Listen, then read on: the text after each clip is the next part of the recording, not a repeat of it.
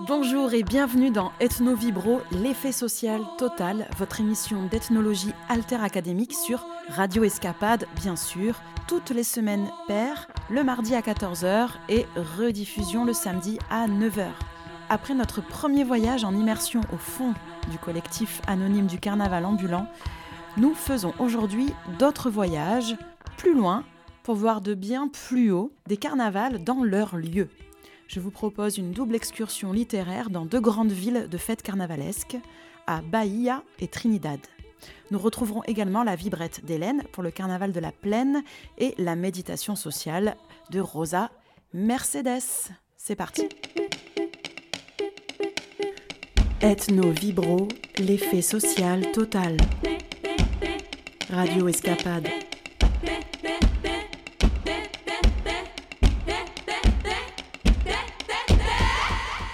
Le carnaval est tout d'abord une subversion du temps. Il ne se réfère ni au travail, ni au repos, mais bel et bien à tout ce qui pourrait inquiéter le pouvoir officiel. La fête sauvage, l'abus de boissons, le gâchis de nourriture, le vandalisme, la salissure, le bruit, l'odeur, l'insécurité, l'anonymat et enfin la transgression des interdits. C'est un moment certes circonscrit, mais qui ouvre des possibles et les essaime en germe au cœur des esprits. Le temps du carnaval, c'est l'apothéose rituelle d'un phénomène social total, continu tout au long de l'année. Le carnaval, c'est l'achèvement symbolique d'un ensemble d'activités collectives. C'est l'apogée festive d'un hiver d'impatiente sociabilité. C'est aussi une mesure du temps, qui rappellerait tout à la fois la densité et la brièveté de l'existence. L'espace du carnaval plie les cartes. Les lieux carnavalesques se chevauchent ainsi les uns et les autres et créent des passerelles entre tradition et sauvagerie, entre culture et politique. L'espace se confond dans le temps, celui que l'on prend à parcourir les pays, à faire la route de jour ou de nuit, à cuver l'alcool avant de reprendre le volant après de maigres heures de sommeil, celui que l'on sent peser à la fin d'une semaine intense et surtout d'année en année sur nos corps vieillissants. Le temps qui nous fait tendre vers l'ubiquité rêvée, le fantasme de vivre tous les carnavals possibles. Carnaval est aussi une subversion des lieux, une subversion en partie musicale. J'ai choisi aujourd'hui d'entrer dans Carnaval par les rues de deux villes, Salvador de Bahia au Brésil et Port of Spain, capitale de Trinidad et Tobago. C'est avec l'anthropologue Michel Agier et des extraits de son ouvrage Anthropologie du carnaval, la ville, la fête et l'Afrique à Bahia, paru en 2000, que nous allons découvrir un petit bout du carnaval de Salvador de Bahia et son plus grand bloco afro, le Ileaye. Nous verrons comment le carnaval de Salvador est l'espace festif du syncrétisme religieux, tout comme l'espace politique de la revendication afro-brésilienne dès les années 1960. Bahia y apparaît aussi comme un bout d'Afrique jeté sur le sol du monde. Nous irons ensuite à Trinidad et Tobago pour découvrir la capitale Port of Spain et ses musiques de carnaval, steel bands, calypso et sound system, grâce à l'ethnomusicologue Aurélie Helmlinger et son ouvrage Panjambi, Mémoire sociale et musicale dans les steel bands, paru en 2012. Nous survolerons l'histoire de ces îles et découvrirons un carnaval et ses musiques à la fois proches du pouvoir, en tant que symboles nationaux, et proches du peuple, comme espace de contestation de l'ordre colonial.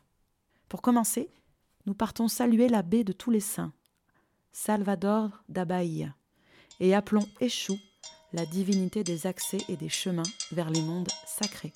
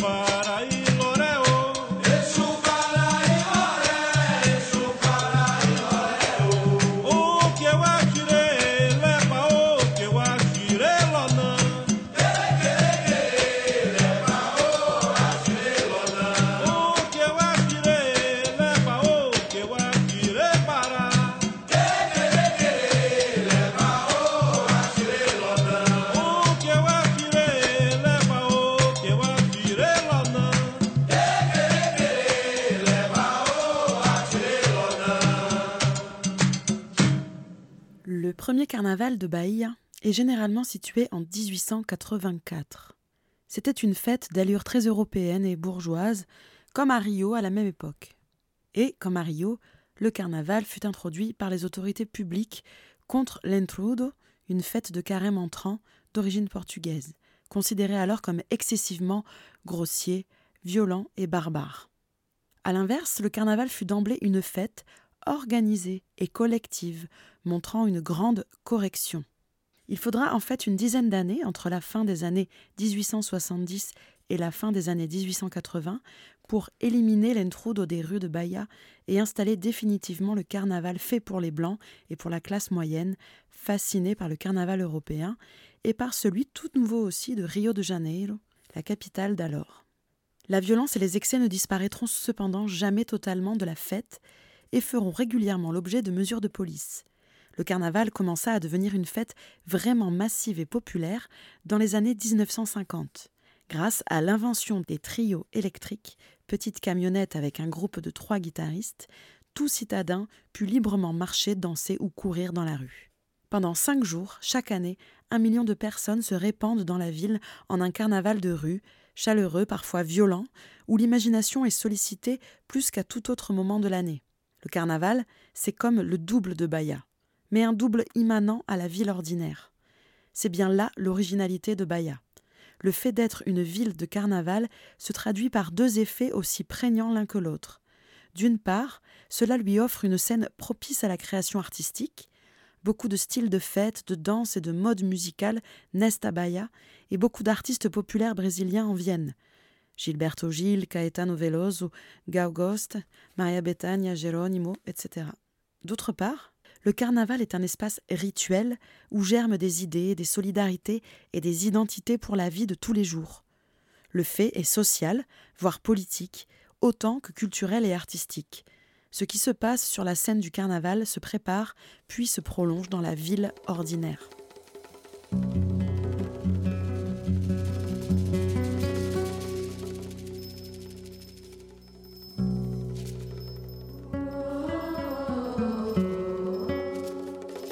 À Bahia, le carnaval est ouvert très solennellement le jeudi soir, précédant le mardi gras. Du jeudi gras au mercredi des cendres, on parle de la semaine de carnaval. Mais le cycle des fêtes dites pré-carnavalesques commence dès le début du mois de décembre. Se remémorant la Bahia du début du siècle, Antonio Viana notait que le mois de novembre était consacré aux préparatifs des fêtes, après la fête de tous les saints, et décembre était le premier mois festif proprement dit, avec la célébration de Notre-Dame de la Conception le 8 décembre. Les fêtes commençaient par tous les saints et finissaient par tous les péchés que le carême absolvait.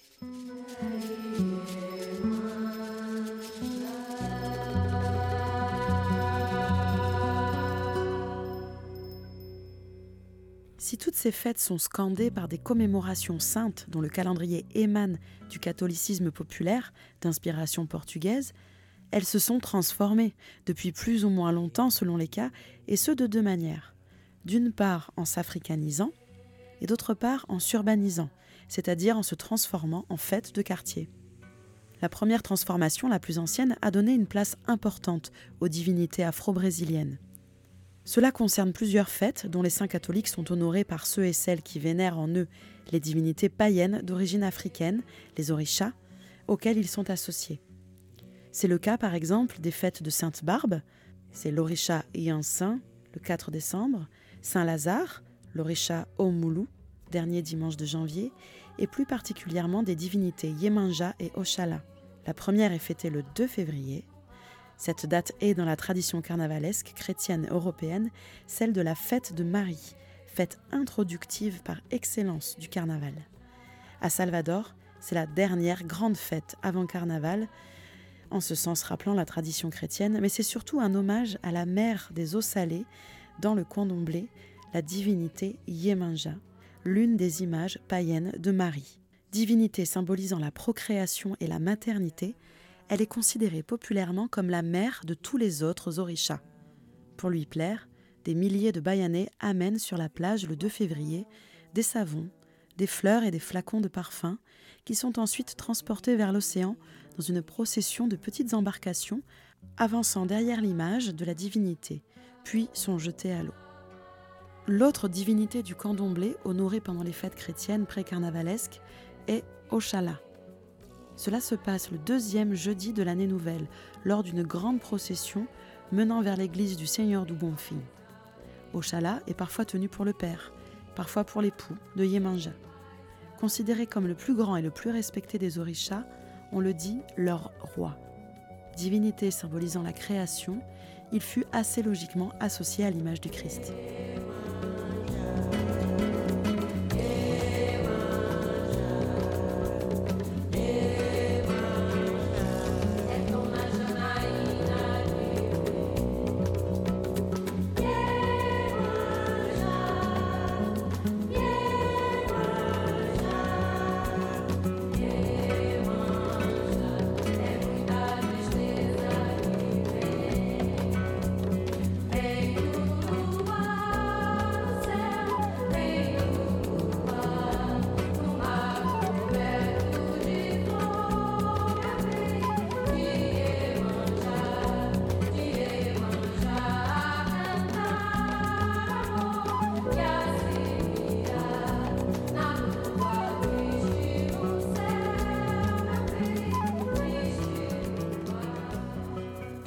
On a une idée de la taille du carnaval de Bahia avec trois chiffres qui le résumaient en 1995 un circuit de 10 km ininterrompu dans la ville, un million de participants chaque jour dans la rue et au moins 200 associations carnavalesques.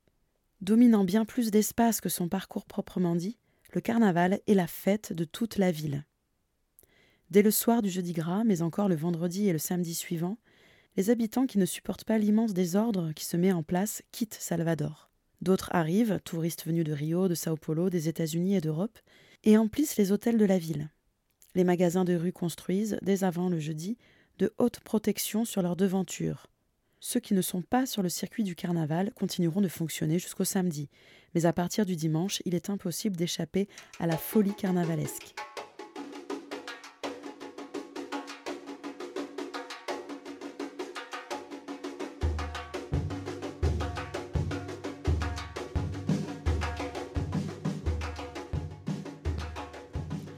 C'est le maire de Salvador en personne qui, le jeudi gras, remet symboliquement les clés de la ville au roi Momo, personnage rituel inspiré des figures païennes bacchanales et d'autres maires burlesques des anciens carnavals. Contrairement au pantin dont il s'inspire, ce personnage est bien vivant. De 1959 à 1991, le célèbre monsieur Ferreirinha, chauffeur de taxi, tint le rôle du roi du carnaval. Puis ce fut au tour de M. William Pereira, magasinier de son état, pesant 165 kilos, puis d'autres les années suivantes. On s'amuse chaque année à commenter l'inversion soudaine de rôle qui s'opère ainsi dans la vie d'un monsieur presque ordinaire. Le vrai maire, lui, disparaît ou devient un participant de la fête, un foliant. Après avoir reçu les clés de la ville dans les salons du plus grand hôtel du centre, le roi Momo du haut de son camion et en compagnie de la reine choisie par la commission d'organisation du carnaval, donne le signal de départ de la fête. On annonce alors que le carnaval prend possession de la ville. Pendant les cinq jours suivants, jusqu'à l'aube du mercredi décembre, toute la ville vivra au seul rythme écrasant du carnaval. En quelques heures, la rupture d'avec le quotidien, le désordre et le dérèglement de la ville ordinaire s'installent comment parler sans excès et sans complaisance d'une fête de la démesure.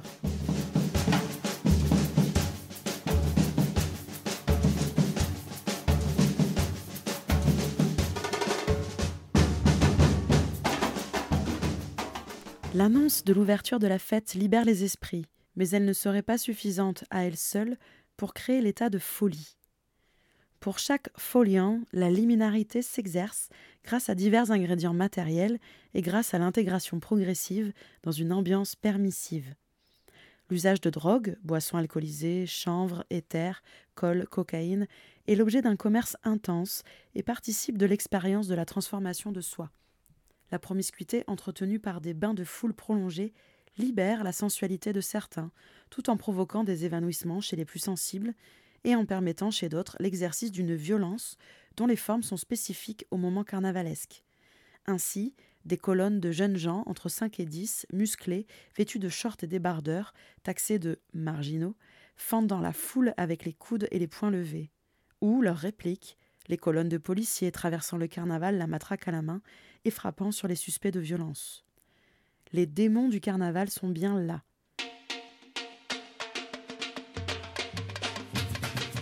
Parfois, insensiblement, au milieu de la foule suffoquée de la place du peuple, le balancement du samba se transforme en geste de capoeira et se termine en bagarre généralisée, où les bons du frévo deviennent du coude à coude et terminent en coup.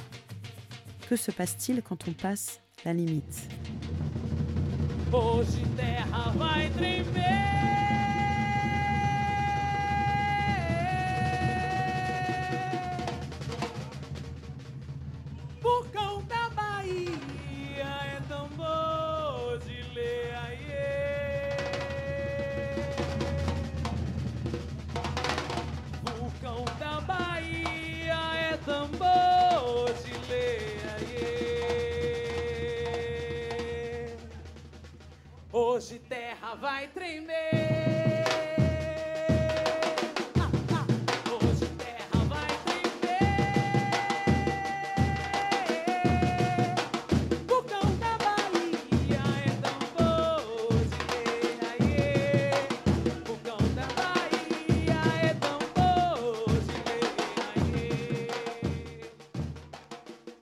La nuit, enfin, sortent les blocs afro et les affochés du point de vue de la position sociale des participants, c'est le moment de l'arrivée des plus pauvres dans le carnaval. Et ce moment constitue, dans l'ensemble, une fête à part pour les Noirs de Bahia, très peu présente dans les autres modalités carnavalesques. Il y a au total, au milieu des années 90, une quarantaine de blocs afro et affochés, regroupant 20 000 à 25 000 personnes. La population noire et métisse rassemblée dans ces groupes fait l'objet de différentes représentations sociales et de styles, depuis l'élite noire, caractérisant les membres du bloc Iléaïe, jusqu'aux stigmates de marginaux associés aux Mouzenza. L'histoire de la participation des Noirs au carnaval est marquée par un long processus de mise à distance et de consolidation d'un espace propre. Dans les années 1890 existe déjà ce qu'un anthropologue brésilien appela littéralement un carnaval africain. Les premiers clubs africains dans le tout jeune carnaval de Bahia furent une nouvelle version des cortèges d'ambassade et de couronnement des rois Congo qui existaient au temps de l'esclavage depuis le XVIIe siècle. Remémorant à l'origine des rites politiques de l'ère bantou, alliance entre chefferie et intronisation, les fêtes et le choix des rois furent de moins en moins liés à des appartenances ethniques. Ces identités-ci ont progressivement perdu leur sens. Finalement, des Noirs de toutes nations, des affranchis et même des mulâtres purent être sacrés annuellement rois. Ce n'est qu'à la suite de ces clubs, qui faisaient preuve d'une correction sociale à l'image du carnaval d'alors, qu'apparurent les affauchés, les candomblés pour rire. Les affauchés ont été une transformation des plus anciens cortèges des rois Congo. Après la libération de l'esclavage en 1888, les Noirs de ces cortèges auraient cherché l'appui des traditions religieuses africaines dans l'état où elle se trouvait à Bahia, c'est-à-dire dans le candomblé. L'interdiction du candomblé dans la ville, appelée par les autorités de forme dépréciative batouk, fête de percussion, aboutit aussi à celle des affauchés dans le carnaval. De 1905 à 1913, l'exhibition de coutumes africaines et d'atabak, les tambours, fut chaque année interdite dans le carnaval les affauchés connurent ainsi une éclipse de plusieurs années et ne commencèrent à réapparaître que dans les années 30.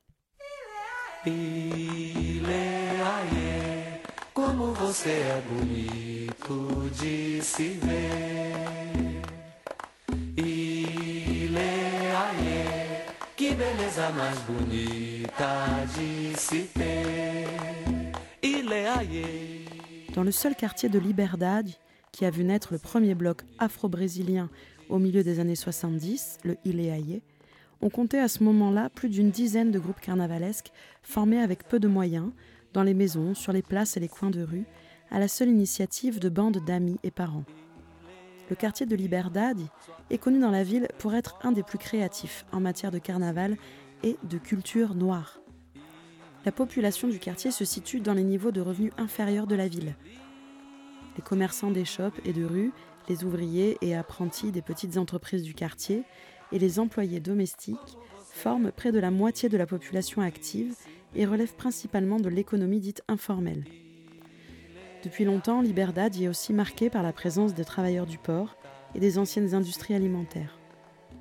Dans le prolongement de cette tradition ouvrière, le quartier a fourni une part importante des ouvriers et employés de rang inférieur et temporaire des nouvelles industries bayanaises des années 60.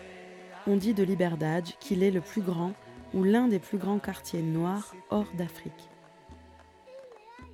Véritable marqueur d'identité, doté de significations nombreuses et hétérogènes, Liberdad fait l'objet d'une référence élogieuse et systématique dans les chansons du Ile Aye, le premier bloc afro-brésilien. C'est aussi un symbole au sens multiple, accumulé au long de son histoire. Il fut d'abord tenu dans les années 40 par l'écrivain bayanais Georges Amadou pour le plus populeux quartier prolétaire de la ville de Bahia. Liberdad fut ensuite décrit comme un lieu de misère et de lutte populaire. Ainsi, l'auteur d'un récit romancé sur l'invasion et la conquête des terres du Cortabras à la fin des années 40 au cœur de Liberdad voyait dans le quartier des enfants affamés, des lavandières et des employés de maison, des bohèmes et des prostituées. La recherche de la liberté, liberdade en portugais, pour d'autres auteurs, passait par la danse, la transe ou la prière, parmi les taudis, la poussière et la boue du quartier. À partir des années 70, la création du Ileaye a eu pour effet d'associer l'image du quartier à un discours culturaliste et politique, africaniste et noir. Liberdade devint alors synonyme de quilombo, de communauté marronne, dans la poésie populaire des sambas.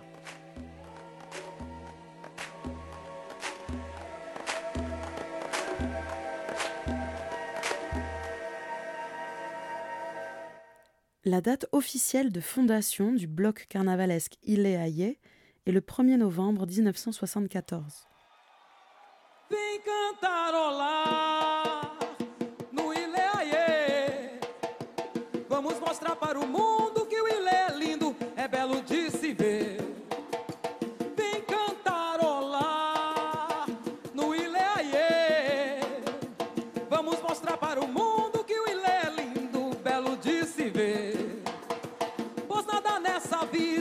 Vida jamais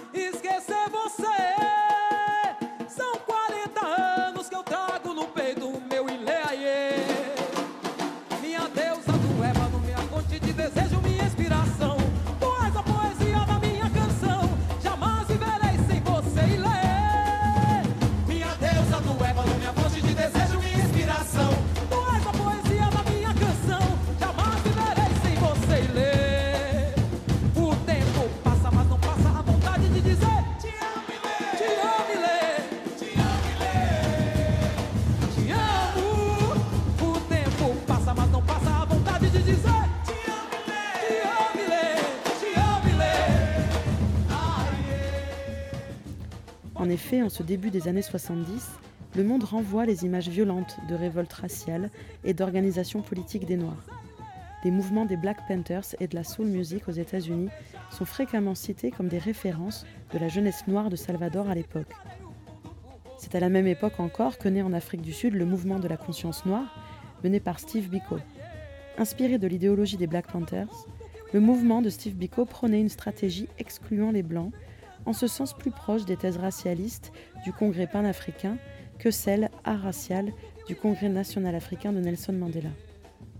Enfin, les pays africains lusophones, eux aussi, connaissent dans ces années-là une effervescence nouvelle suite au changement politique du Portugal, en particulier la révolution des œillets. Au Brésil, la soul music se diffuse surtout dans les bals soul de Rio de Janeiro.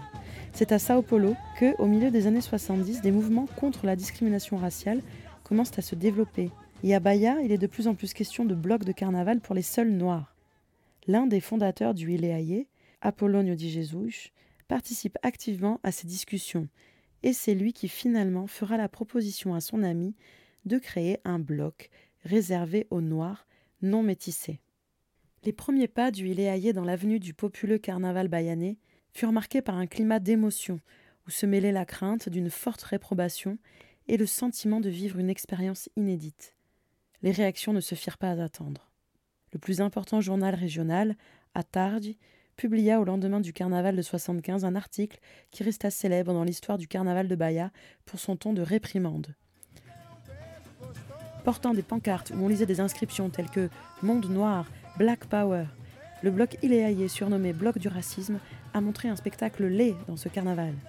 En plus du traitement incorrect du thème et de l'imitation nord-américaine, révélant un énorme manque d'imagination, puisque dans notre pays, il existe une infinité de motifs à explorer, les membres du Iléaïe, tous des personnes de couleur, en sont même arrivés à se moquer des Blancs et des autres personnes qui les observaient depuis les tribunes officielles.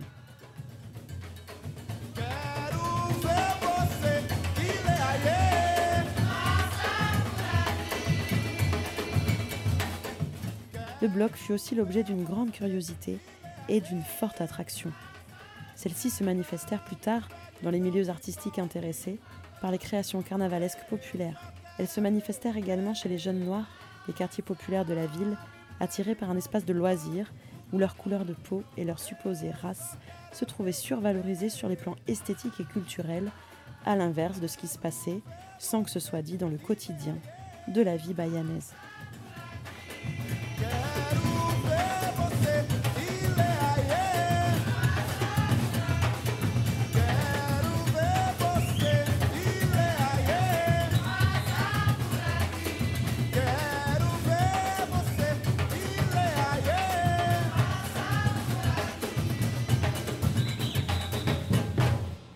Pendant le carnaval, la musique a quelque chose de gigantesque.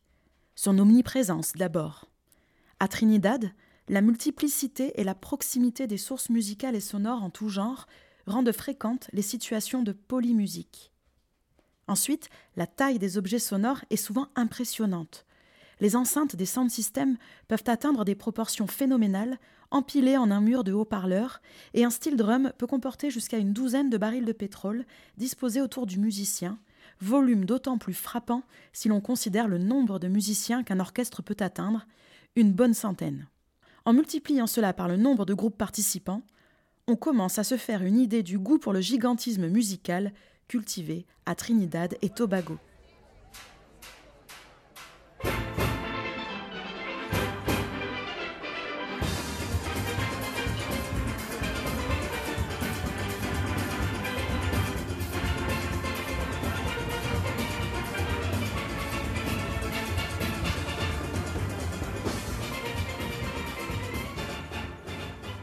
Des groupes amérindiens qui peuplaient Trinidad et Tobago à l'époque précolombienne, on ne sait malheureusement que peu de choses, si ce n'est que leur présence semble attestée dès le 5e siècle avant Jésus-Christ. Ces populations menèrent une économie de subsistance jusqu'à la colonisation espagnole qui suivit l'accostage de Christophe Colomb en 1498. Les grands bouleversements qui en résultèrent amorcèrent le déclin inéluctable de ces populations autochtones. La pratique du servage, la capture et déportation d'esclaves, les épidémies et les violents heurts ou massacres par les colons touchèrent dramatiquement la population amérindienne. Estimée de 30 à 40 000 habitants à l'arrivée des Espagnols, elle est réduite à la moitié deux siècles plus tard et à environ un millier en 1797. Leur déclin se poursuivra jusqu'à leur disparition en tant que groupe, les survivants s'étant fondus dans la population. La puissance espagnole, quelque peu dépassée par l'immensité de son empire, néglige Trinidad et laisse la population dans une certaine pauvreté, vulnérable aux attaques de pirates ou d'étrangers. Les colons français et leurs esclaves deviennent rapidement majoritaires à Trinidad. Appelé localement patois et aujourd'hui presque disparu, le créole des Antilles françaises s'installe comme langue véhiculaire pendant près d'un siècle. Cette langue aurait d'ailleurs influencé la grammaire du créole parlé actuellement à Trinidad. L'Empire britannique ayant profité des troubles de la période post-révolutionnaire en France et des faiblesses du rival espagnol pour prendre le contrôle de certaines îles des Caraïbes, Trinidad s'anglicise peu à peu au cours du XIXe siècle. Trinidad est bien moins peuplée que la plupart des Caraïbes. Tobago, après avoir changé de main près de 30 fois en deux siècles, devient à son tour anglaise en 1814, mais très pauvre et peu développée, elle est administrativement rattachée à Trinidad en 1898.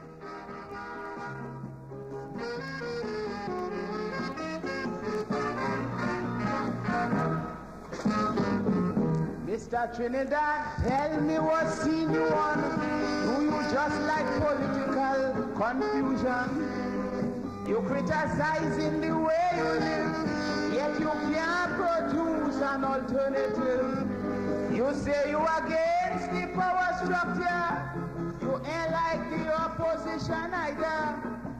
But take care you jump out the hot water and end up in the center of the fire. Because you refuse to vote in election. But then you want revolution. You're strongly against communism. You walk out on colonialism. You say Eric William had to go. But who to replace him? You ain't know. So to make a long story short from in front, Trinidadians ain't really know what they want.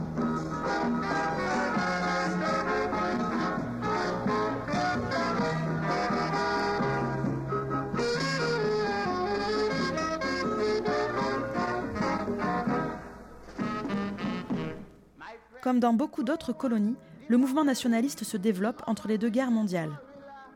Les écrits empreints de nationalisme noir, tels ceux de Marcus Garvey, circulent dans un vent de campagne contre les inégalités sociales et les discriminations raciales, notamment dans les secteurs de l'exploitation de la canne à sucre et du pétrole. Des mouvements contre la ségrégation et les injustices sociales naissent. Dans ce climat de tension sociale, des intellectuels de tendance nationaliste commencent à revendiquer une identité culturelle créole, longtemps déniée par la classe moyenne noire ou métisse. Le milieu du siècle voit l'ascension d'un autre leader, Eric Williams, un universitaire charismatique de la classe moyenne, et à partir de 1956, il dirige le pays vers l'indépendance et s'installe au pouvoir, jusqu'à sa mort en 1981. C'est dans ce contexte qu'apparaissent les steel bands, qui, en tant que création culturelle locale, sont pris comme symbole identitaire de Trinidad et Tobago par des intellectuels de la classe moyenne.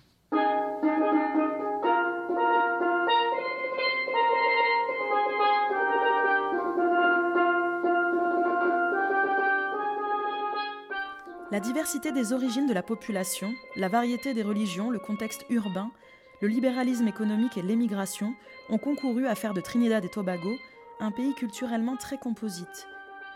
L'omniprésence de la télévision états-unienne, arrivée dès les années 60, a en outre ancré la présence d'une culture dominante et des modes de consommation associés. La construction nationale dut par conséquent s'appuyer sur une idéologie nationaliste particulièrement enracinée dans la population.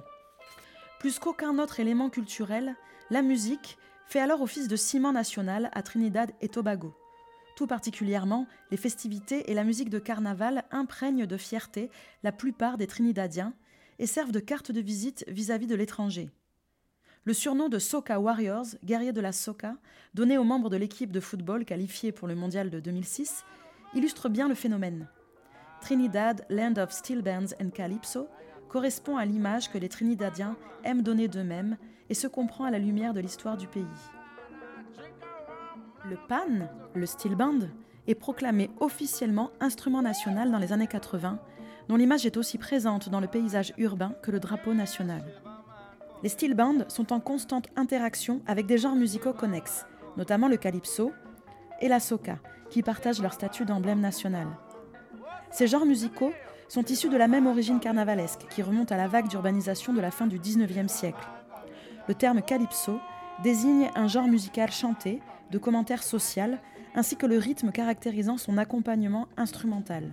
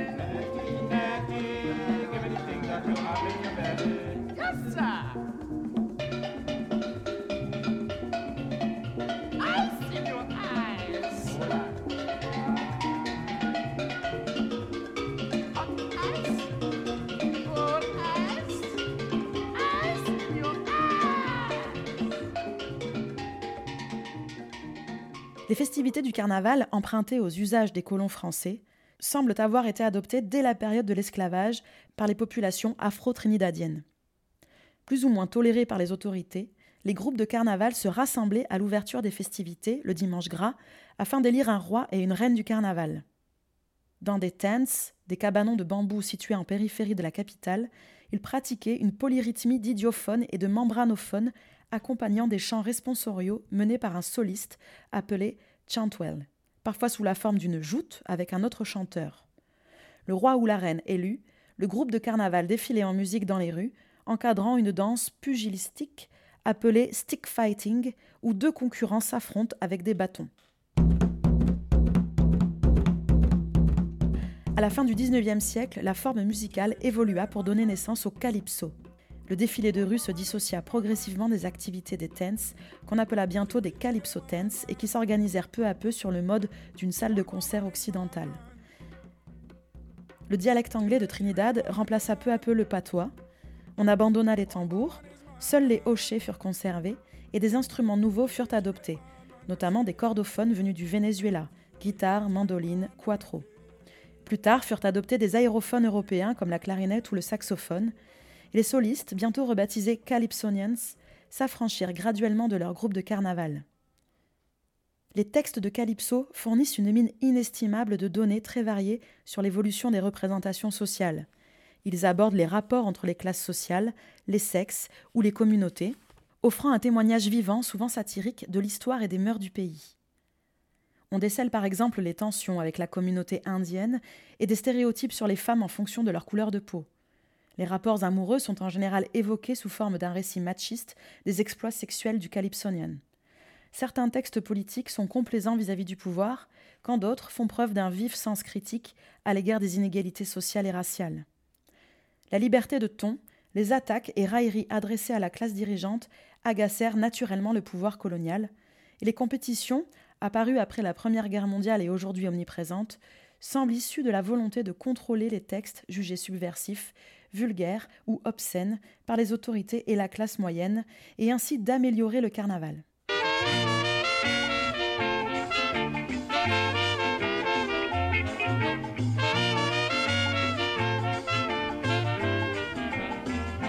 This thing is worrying me day and night. This talk about nation and black and white. Oh, but it's torturing me day and night. This talk about nation and black and white.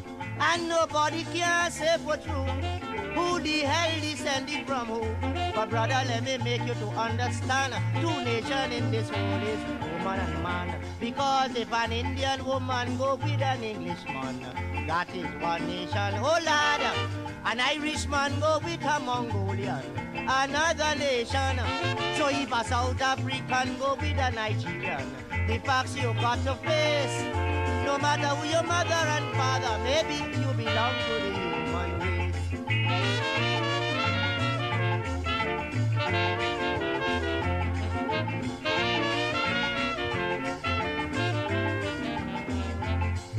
And if what they taught me is right, they said that Adam and Eve was white.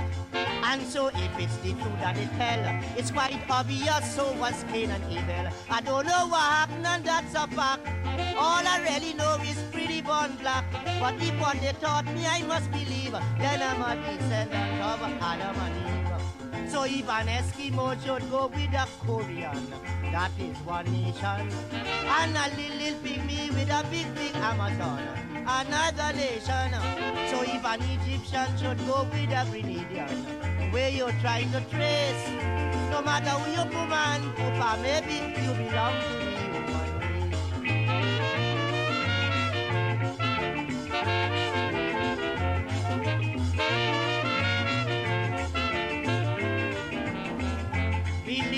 I am one Calypsonian who do business with pigmentation.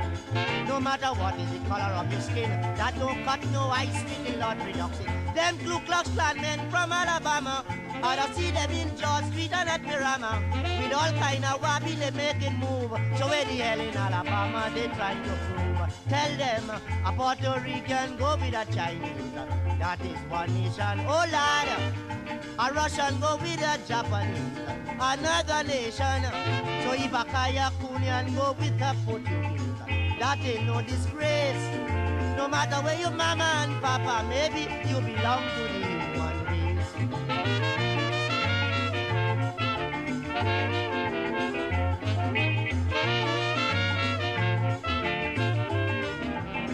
Take for instance in the animal creation, there's no such thing as pigmentation. We got black and white in horse, goat and hog. And very often you could bounce up a brown skin dog. How the hell you eating pork from the black skin sow? You don't ask for white beef from the white skin cow. Well, if animals have equality, what the heck is the difference in you and me? So if a Hawaiian go with a Trinidadian, that is one nation. Oh Lord, a Filipino with a Tobagonian another nation.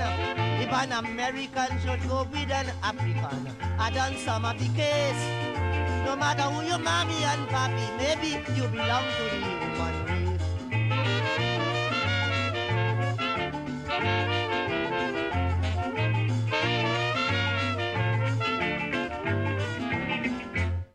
Les dépliants touristiques, les manuels pédagogiques, les explications des musiciens et de certains chercheurs s'accordent pour voir l'invention du pan, du steel band, comme une réponse à l'interdiction des tambours à peau, à la fin du XIXe siècle, par le colonisateur britannique.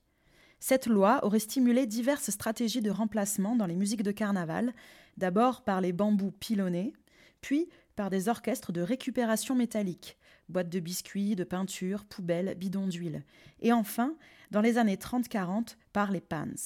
Dès la genèse de l'instrument, la pratique musicale est donc associée à un acte politique de réaction à l'oppression coloniale. Cependant, un goût pour les sonorités métalliques aiguës apparaît avant les interdictions de la fin du siècle.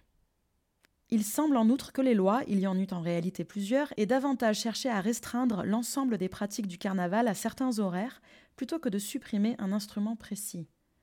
La loi de 1883 restreignait à quelques heures l'usage d'une douzaine d'instruments, parmi lesquels le tambour, et celle de 1884 visait également différents aspects du carnaval.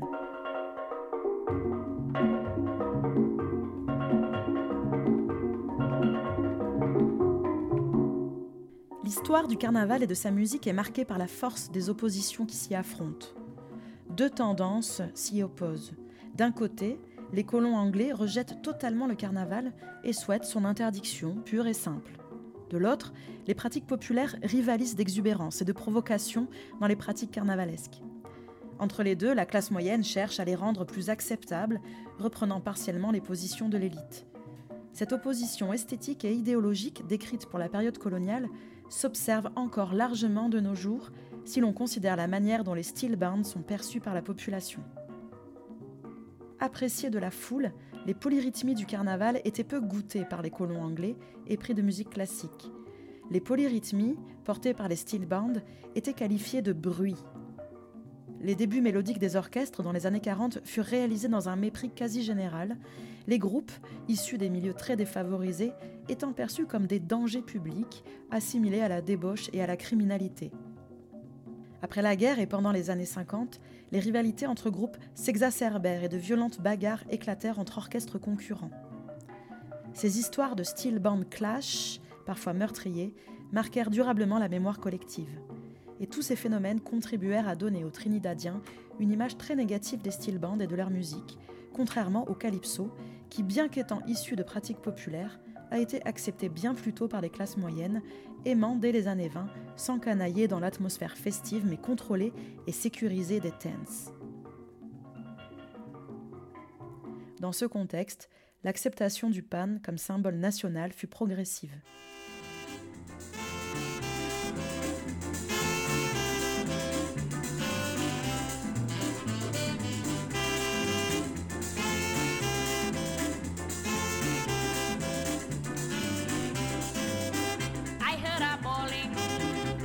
I couldn't imagine what was happening. I saw this old lady running, calling out to she neighbor Ram, sing, neighbor, neighbor, come on, Lord, me house on fire. And if you hear she fire,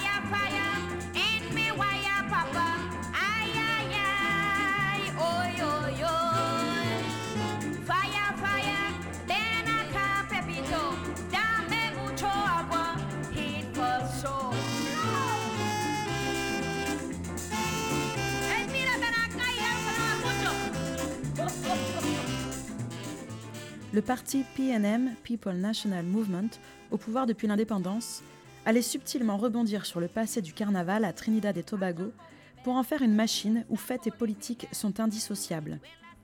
Le Carnival Improvement Committee fut ainsi remplacé par le Carnival Development Committee afin d'organiser le carnaval sur une base nationale, comme le voulut Eric Williams, perpétuant ainsi les tentatives de prise de contrôle du carnaval par la classe moyenne. De grandes compétitions nationales furent organisées pour chacun des genres artistiques du carnaval calypso, mass bands, steel bands et soca. Autrefois ancrées dans les quartiers populaires, les festivités ont pour épicentre l'espace de la Savannah, où se déroulent les compétitions depuis l'indépendance. Sur cette immense pelouse, située dans un quartier huppé de Port of Spain, une structure sur mesure a été construite pour accueillir les événements du carnaval, le Queen's Park. La scène, longue de plusieurs dizaines de mètres et bordée de gradins de chaque côté, elle peut accueillir les Calypsonians, chanteurs de soca, qui marquent un arrêt devant les juges pour leur performance, poursuivant en quelque sorte leur défilé sur la scène. L'élaboration des costumes est maintenant gérée par des organisations issues de la classe moyenne qui proposent des tenues non plus fabriquées par les participants comme autrefois, mais conçues par un styliste sur un thème de son choix, puis commercialisées. Tous les costumes sont aujourd'hui fort coûteux, guère abordables pour la classe populaire, et peuvent atteindre 6 000 dollars. Le déroulement du carnaval suit un calendrier similaire chaque année, bien que le détail des règles ne soit pas toujours identique. Comme dans tout moment rituel, la tension monte progressivement, atteint un pic et chute rapidement. Dès les festivités de Noël terminées, on entre dans la saison du carnaval. Le bacchanal commence, le temps des excès du désordre. Les tents de Calypso ouvrent leurs portes au public et les Calypsonians présentent leur composition de l'année. Un répertoire d'une quinzaine de soca envahit les ondes de la radio qui les répètent inlassablement en boucle. Des fêtes sont organisées pouvant rassembler des milliers de personnes. Les Panyards, aires de jeu des steel bands, commencent à fourmiller d'activités. Des répétitions quotidiennes encadrent l'apprentissage du morceau qui sera présenté à la compétition du panorama. Et le soir du dimanche gras, on couronne le Calypso King of the Year dans un show à l'états-unienne bien adapté aux retransmissions télévisées. Peu après a lieu l'ouverture du carnaval dans la nuit de dimanche à lundi. C'est Jovey Morning, du français jour ouvert. Une foule désorganisée se présente autour des sound systems ou des steel bands en dansant dans un laisser-aller le plus complet. Les fêtards s'habillent très librement, souvent légèrement vêtus, parfois presque nus. Ils se couvrent mutuellement de graisse de couleur répandue dans la foule à travers les contacts de la danse. Cette façon provocante de danser, appelée to wine, se caractérise par un mouvement giratoire du bassin que l'on frotte contre son partenaire. Après cette nuit de pagaille et d'excès, le carnaval change d'allure au lever du jour. Les mass bands, aux costumes bien homogènes, commencent leur défilé au son des sound systems. Ils terminent à la tombée de la nuit et le lundi soir, la fête se poursuit dans un quartier de la capitale appelé St. James. Les steel bands défilent sur leurs chars, fendant la foule, et le lendemain, les mass bands poursuivent leur défilé de la même façon que la veille. Le soir, les derniers instants du carnaval ont lieu. On termine la fête avec des limes dans la rue jusqu'à minuit, la fermeture officielle. Enfin, pour le mercredi des cendres, la tension redescend doucement. Les gens vont souvent se détendre à la plage où des sound systems prolongent parfois l'atmosphère carnavalesque.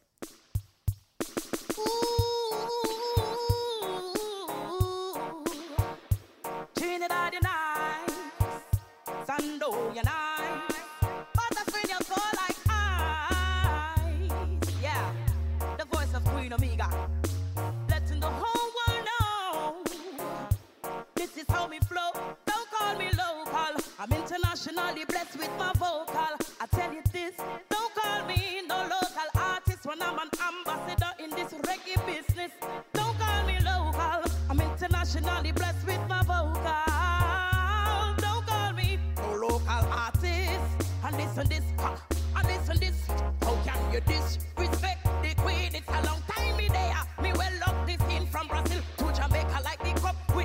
dream. The voice of Queen Amiga makes the world tune in. With versatility, sometimes me teach it and sing. Once my mind is made up, I can do anything. Nothing is impossible with the kings of kings. Me just hold a five and sit down on rhythm. Don't call me local. I'm internationally blessed with my vocal. I tell you this, don't call me no local artist when I'm an amber.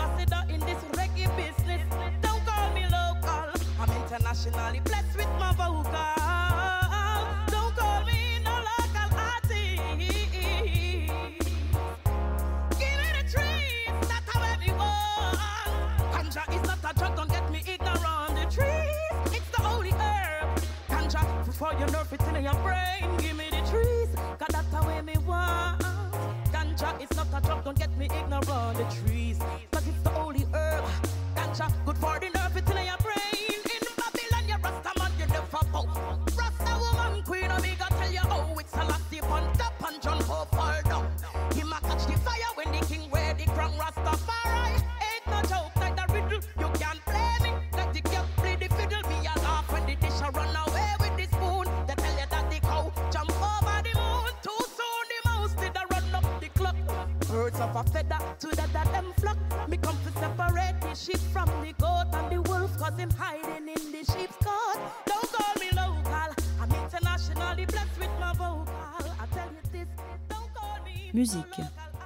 Pour le Brésil et Bahia, Filhos de Gandhi, Baden Powell, Caetano Veloso, Margaret Menezes et bien sûr le bloco afro du Ile Aye.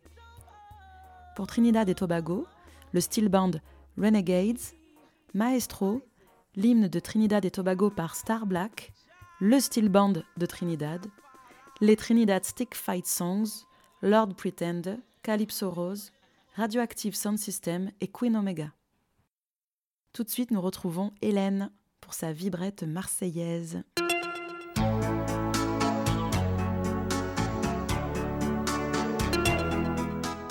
Le carnaval indépendant de la plaine et Noailles est né en 2000. Il y eut des années avec et des années sans. Il suffisait d'être inattentif aux dates de vacances des minots ou des matchs de l'OM, sans jamais faire cas des impératifs religieux ou païens. Aux grandes dames des puristes, certains nous le reprochent encore. Et ça a mis longtemps à intéresser d'autres qu'un cercle plutôt réduit de participants et de fans de carnaval. Avec des films, des conférences, le cercle s'agrandissait. La fête prenait du sens.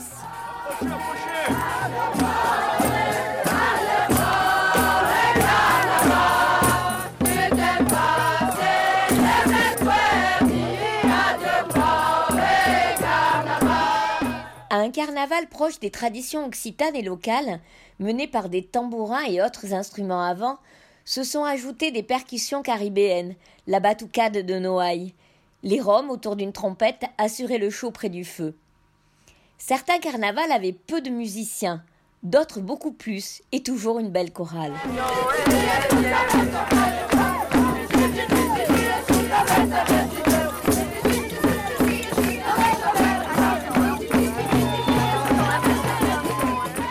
Que Carnaval ressemble à ce qu'il est aujourd'hui.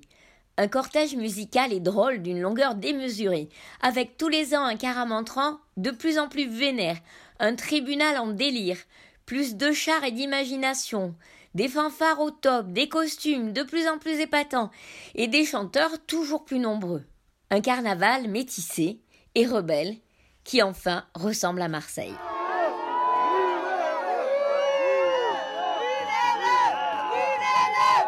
Cette année, Mardi Gras tombera le 16 février. Mais cette année encore, nous ne ferons pas notre carnaval à cette date. À la plaine, l'hiver s'en va toujours aux alentours du 21 mars avec l'arrivée du printemps. Quelle fête à ses origines si lointaines qu'elle se confonde avec la naissance de l'humanité. Vous ne devez jamais craindre de voir carnaval disparaître. Ça n'arrivera jamais. Ce que nous devons craindre plutôt, c'est de voir notre carnaval empêché plus que de coutume. Aujourd'hui encore plus, nous en sentons le besoin et nous ferons tout pour le faire vivre, sans pour autant risquer d'en faire le plus gros cluster de 2021, mais pas non plus le plus petit.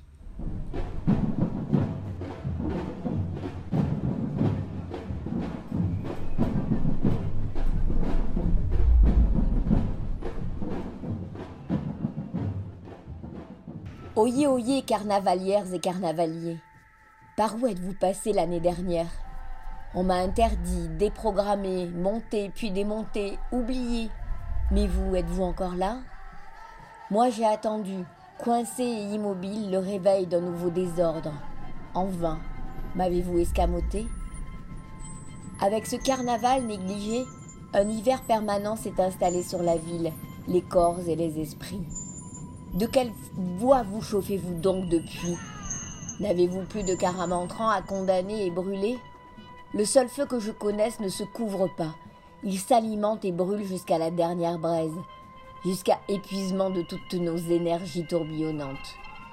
Alors oui, notre ville de Marseille est encore meurtrie et ses rues y sont minées. Mais il s'agit désormais de déjouer les pièges tendus et ceux qui nous attendent. De ruser, de reprendre la rue et de danser autour de la chaîne de volcans que forment la plaine, Noailles et les réformés. Et puis, vous connaissez le parcours, vous l'avez déjà maintes fois arpenté. Vous savez donc que nous marcherons plus d'une heure et au-delà d'un kilomètre, assurément. Et oui, nous serons masqués, non pas de ces masques qui effacent le visage, mais bel et bien de ceux aux mille et une facettes et couleurs qui vous portent au rythme des tambourins, Oh, ça y est, je trépigne déjà à l'idée de vous voir villes et vilaines assouées. Ces grands guignols qui prétendent nous gouverner et qui peut-être essaieront de m'interdire encore, oublient vite que le printemps ne se réduit pas à une journée, aussi belle soit-elle. Et je pourrais ressurgir à ma guise. D'ailleurs, ne sens-tu pas mon souffle chaud te titiller la plante des pieds? N'entends-tu pas ma voix dans ces ritournelles qui viennent de loin?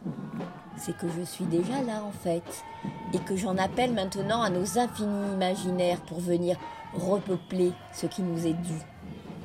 Que de nouveau les rires deviennent contagieux, que bientôt les feux de joie prolifèrent. Dis, ami carnavalier, carnavalière, tu la sens monter la sève?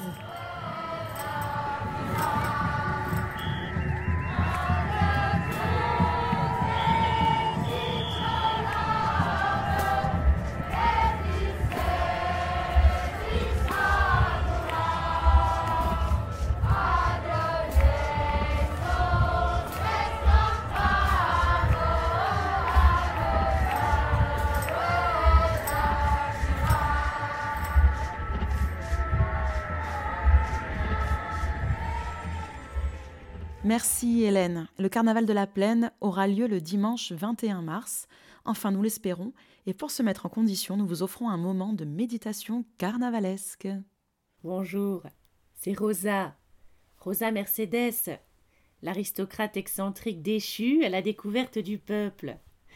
Eh bien écoutez, je poursuis mon safari sociologique et suis toujours très sensible à la crise que nous vivons. C'est pourquoi je vous propose régulièrement des méditations libératrices sociales.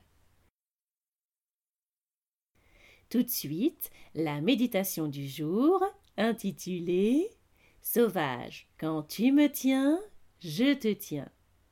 Le sauvage comme partenaire essentiel et non non essentiel. Installez-vous confortablement et fermez les yeux.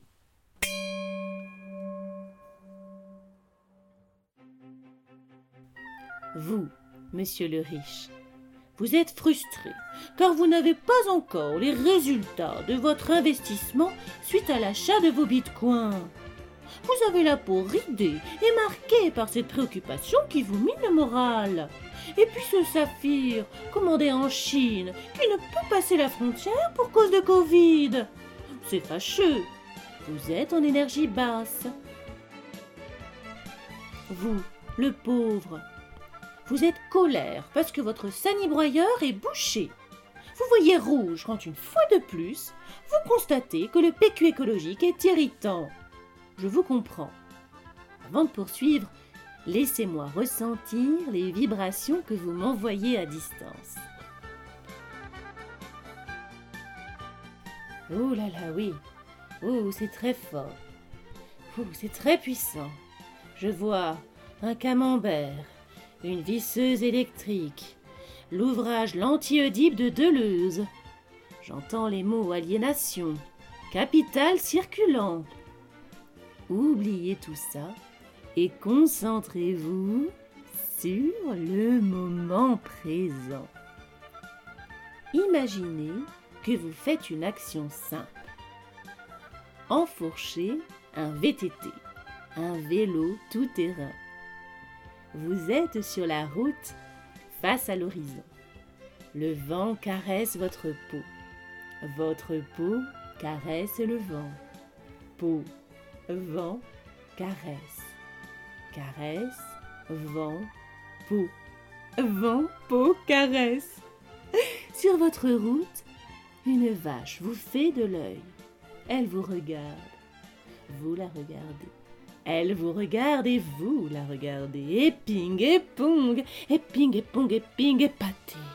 Vous êtes merveilleusement en harmonie avec ce mammifère complice et cette nature qui vous offre un écrin de douceur.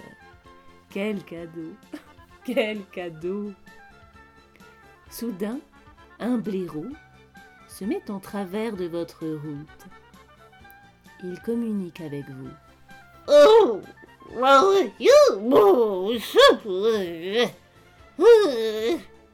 Grâce au pouvoir de l'intention, vous arrivez à lui répondre.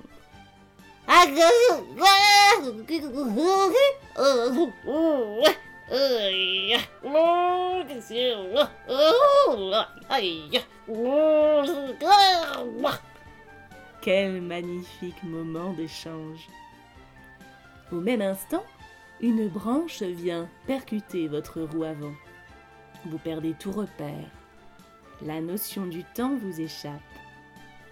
Vous vous relevez la tête haute, le torse bombé, tel Athéna à l'acropole, tel Moïse sur le mont Sinaï, tel Simba le jour de son sacrement. Vous n'avez plus sept chakras, mais dix chakras. Vous ne ravivez pas votre féminin sacré, vous êtes le féminin sacré.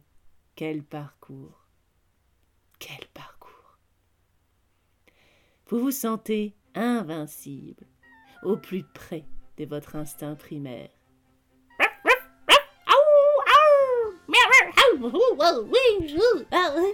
Le carnaval des animaux. Bravo. Votre changement est exponentiel. C'est fascinant. Mais ce n'est pas terminé. Vous dansez maintenant votre constellation intérieure. Vous empoignez une branche et entaillez un fifre. Vous vous délestez de vos vêtements, vous vous badigeonnez d'huile de millepertuis. Vous êtes nu, et pourtant si plein de l'intérieur. Vous êtes libre, libre. Vous êtes libre, libre, libre. Vous êtes libre, libre, libre. Vous êtes, vous êtes. Merci Rosa Mercedes. On se retrouve dans 15 jours avec le dernier épisode de notre triptyque carnavalesque qui nous fera revenir en Languedoc. Nous retrouverons aussi les vibrettes de Gaëla et des Narfec. C'était Ethno Vibro sur Radio Escapade. Vous pourrez réécouter toutes nos émissions en podcast sur le site radioescapades.org et sur l'audioblog Ethno Vibro d'Arte Radio. À dans 15 jours.